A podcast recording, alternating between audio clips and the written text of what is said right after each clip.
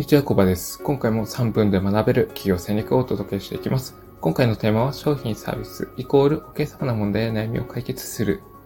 ツール。商品サービスイコールお客様の問題や悩みを解決するツールです。で、起用するときに商品サービスを作って、まあそれがクオリティの高いものじゃないといけないなって感じることがあると思います。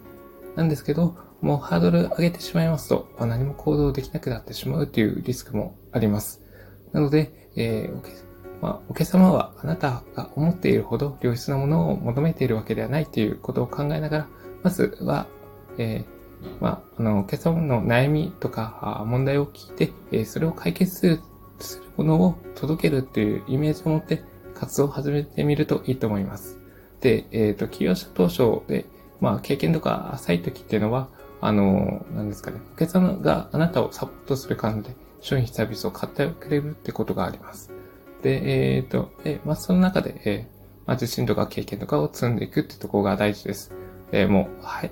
初めから、あの、取引がうまくいくっていうことは、まあ、うん、あるかもしれないですけど、ないって考えた方が、まあ、最初は始めやすいと思います。で、思ったほどのサービスを得られないとか、期待外れだったって言われることがあると思うんですけど、まあ、それは、あまり、あの、深く受け入れる必要はないと思います。で、お客さん自体はあなたを否定しているわけではないんです。で心の奥底ではもっと良い商品サービスを届けてほしいとか、まあ、あなたに期待しますよっていう、そんな思いを持たれていると思います。このことを認識した上で、まあ、完璧な商品サービスを作るのではなく、あくまでもお客様の悩みとか問題を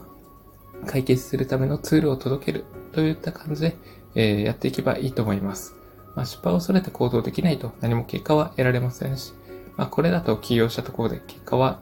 出ません。まあ、お客さんを募り手を挙げてくださった方が、どんな悩みや問題を持っているのかを話しする中で、えー、知っていけばいいです。そして、まあ、それを解決するものを提供するだけです。そう商品サービスを作るとなると、まあ、難しいなと思うかもしれないですけど、まあ、あくまで、えー、本当に問題、悩みを解決するためのツールが商品サービスってことなんです。まあ、ニーズを満たすものを届けるために、まあ、必要なことをどんどん積極的に、えー、やっていきやすくなります。まあ、あそうですね。お客様の要望に応える姿勢とか、まあ、商品サービスの改善提供っていうのも行っていけば、どんどんあなたの商品サービスの質は高まっていきますので、えー、初めは大変だと思うんですけど、これはスキルを磨くチャンスだと思えば前向きに捉えられると思います。